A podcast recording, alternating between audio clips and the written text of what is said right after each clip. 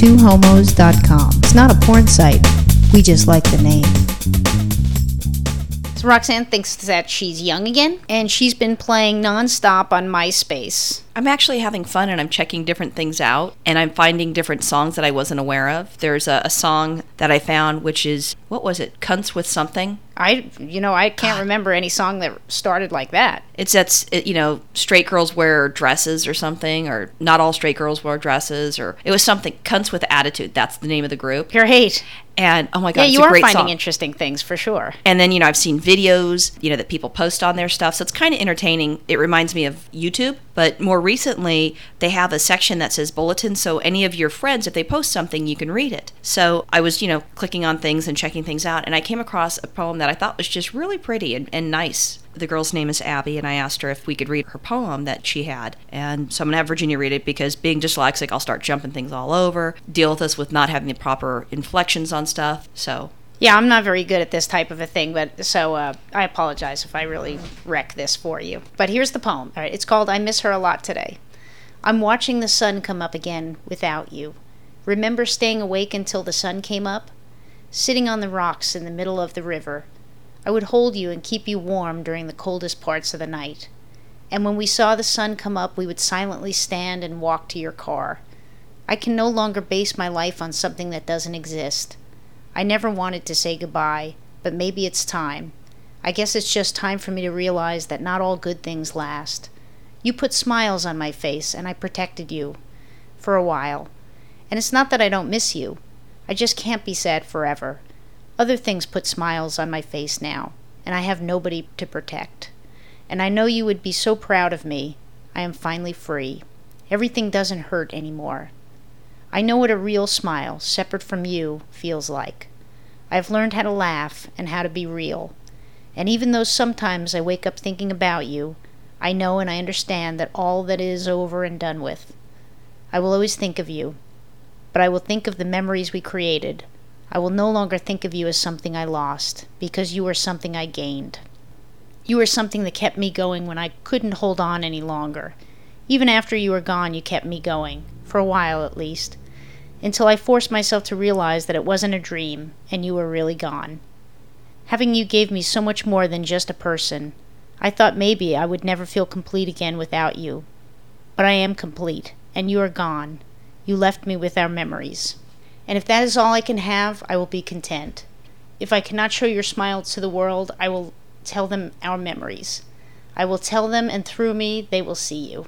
when I read that, what it made me think of was, you know, the first time, really the only time that I had my heart broke. Oh, look at you. You're a little misty. It's a pretty poem, and I thought that people could relate to it. I mean, obviously I did, and I'm a cold, hard, callous bitch. Yeah, And it was um, beautiful. So I, you know, I was reading that. I'm like, oh my gosh, you know, and, and I didn't know who Abby was or anything about that. We've done some like, I guess, emails. We've done some emails, so I, I have a little bit of a better understanding of who she is. When I was reading that, I was like, wow.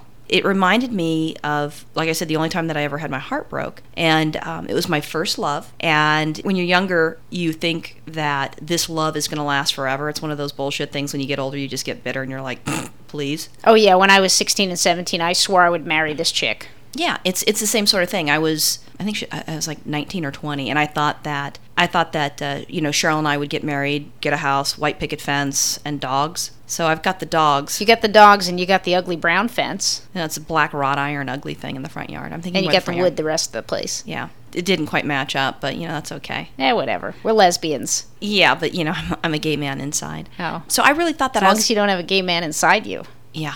So I thought that that would last forever. And, you know, how did I know that it would just go to shit in a handbag? But with Cheryl, you know, we dated for six and a half, seven years. So you've passed that time period. So Oh my God. congratulations. Oh, good. Good for me. Yay for me. And when we were having problems, I mean, some of the problems were like, you know, the mother being crazy and controlling and her being a big pussy about it. I think we did a show about that already. Yeah. And it was, yeah, it was about her mother. And then, um, so there was that. And then there was the thing where she had to travel a lot for work. Oh. And so we were living together. And then I thought, you know, you can't quit your job because I'd only see her like once a month. You were picking out china patterns together. And I already had my china. Oh. Please, please. So I had everything set up. So I said, you know, we'll move back to a parent's house, quit your job, find a new job because you can't find a job if you're traveling all the time. And she said, oh, yeah, yeah, yeah. Fine. And then quit the job, stayed at the parents, I'm sorry, kept the job, stayed at the parents' house, and the mother wouldn't give messages that I called and all this stupid shit. And Oh, it- so you guys weren't living together? well, we were. And then I Oh. moved out, and she moved out, and we got rid of the apartment so that she could quit her job and find an. It's not like she, you know, she had a rent to pay Oh. if she wasn't working. If you move if you moved out and moved to your mother's house and expected me to keep dating you, I'd kick your ass. No, because you would move out too. You just don't listen to me. I'm not moving to your mother's house. Oh, Jesus Christ. Shoot me now, people.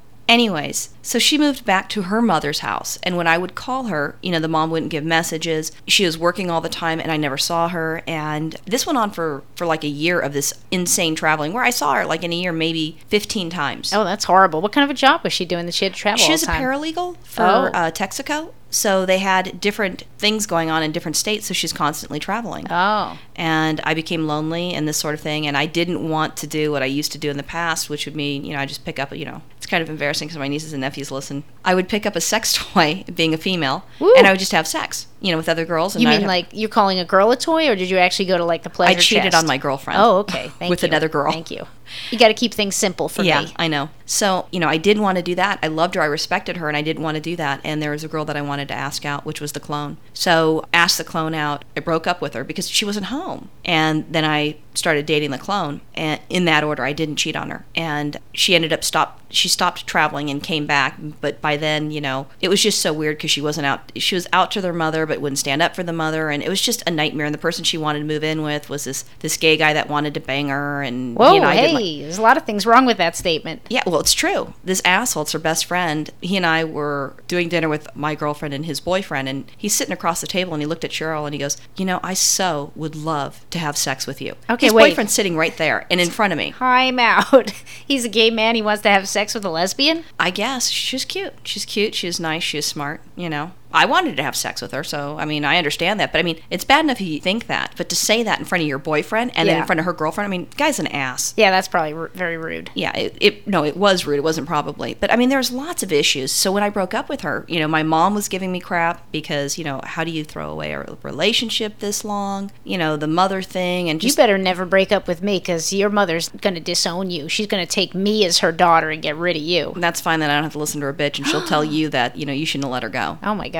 Even though I did the rebound thing when I was with the other girl, I was thinking about her. When I tried to get her back, it was too late. And I mean, it was just horrible where she wouldn't talk to me. You know, it was, it was self created by myself because I didn't want to cheat on her. But I was, I mean, come on, a year. And I always thought that, you know, we'd get back together. And even when time went by, you know, she had another girl and the girl treated her like shit. And that was a girl that I called the ugly Sandra Bernhard looking bitch because I Oh. had issues with her. Goodness. But the worst thing is, we ended up, I, I was in a car accident with her a long time ago where someone rammed into my car and she's a witness. So she had to go to it. My attorney wanted her to tell her story because she's in the car. And what ended up happening is we started talking. I mean, they had to subpoena her because she didn't want to talk to me. And then we started talking and uh, there was still like a weird connection and, and this sort of thing. And Did you have breakup sex? we had breakup sex at the beginning, but not at that point. Oh. I started dating the 24 year old and she was dating the ugly Sandra Bernhard looking bitch. Oh. But I mean, she she still took my breath away. Really? And, yeah. I, Wow. So we ended up getting together as friends, and then I was telling my mom, and I'm, you know, my heart's beating, and I'm like, oh my god, this might be it. You know, who knows? We might get back together or whatever. Honey, you take my breath away. Thank you. But we're not broken up. Yeah. It, it's worse when Yeah. you're broken up because you just sit there and you're just like, oh my God, I want, you know, I want that back. But what ended up happening is that my mom told me, she goes, Roxanne, I have to ask you a question. And I said, okay, go ahead. She goes, if Danny was cheating on me, would you tell me? Hmm. And I'm like, yeah, and if you cheated on him, I would tell him. I, I love them both equally. And, you know, if you guys are doing that, I want to know about that. Yeah, I don't want to know about that either. So my mom goes, okay, well, then I need to tell you that Cheryl's dating her boss. Hmm, okay, her, her married hold- her married man boss, which Time then, out. Time out. How did your mother know that your ex is dating her boss? because Cheryl was talking to her. I don't think my mother knows who any of my exes are screwing, nor does she care. Yeah, but it was like six and a half years. You know, Cheryl's kind of like another daughter. oh my god. And Cheryl, I guess, told my mom, and I think she told my mom because she knew my mom would tell me. Oh, I mean, I, I mean, honestly, you now that you know my mom and me, I just can't if imagine. you told if you told my mom something, would it get to me? oh, absolutely. But I can't imagine telling my mother-in-law, "Yeah, I'm banging some dude at work." Yeah, but it's we weren't together at that point, and uh, you know, I'm not sure what it was. If she, you know, if you know, if it was just someone she could talk to, I don't even know how that conversation happened. I squirm a little if you like grab my hand when when you're in front of her mother. It's like, no, she'll know that I'm fucking her daughter. Oh wait, she already does.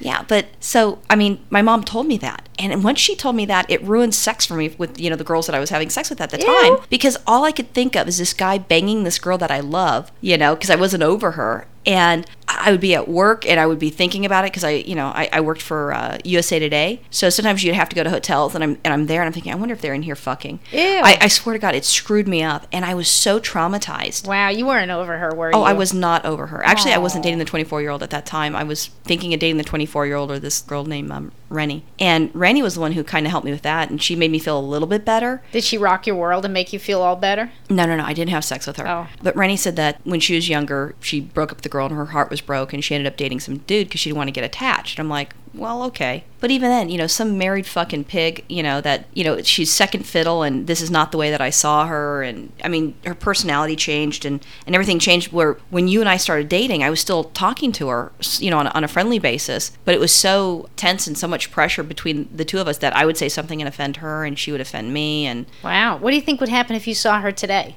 I don't know. Now that you've been with me for so long, would you say, you know what, baby, I'm in love with my ex still, and I'm gonna go? I would hope not, but I mean, I don't know. I'm crazy. Oh my God.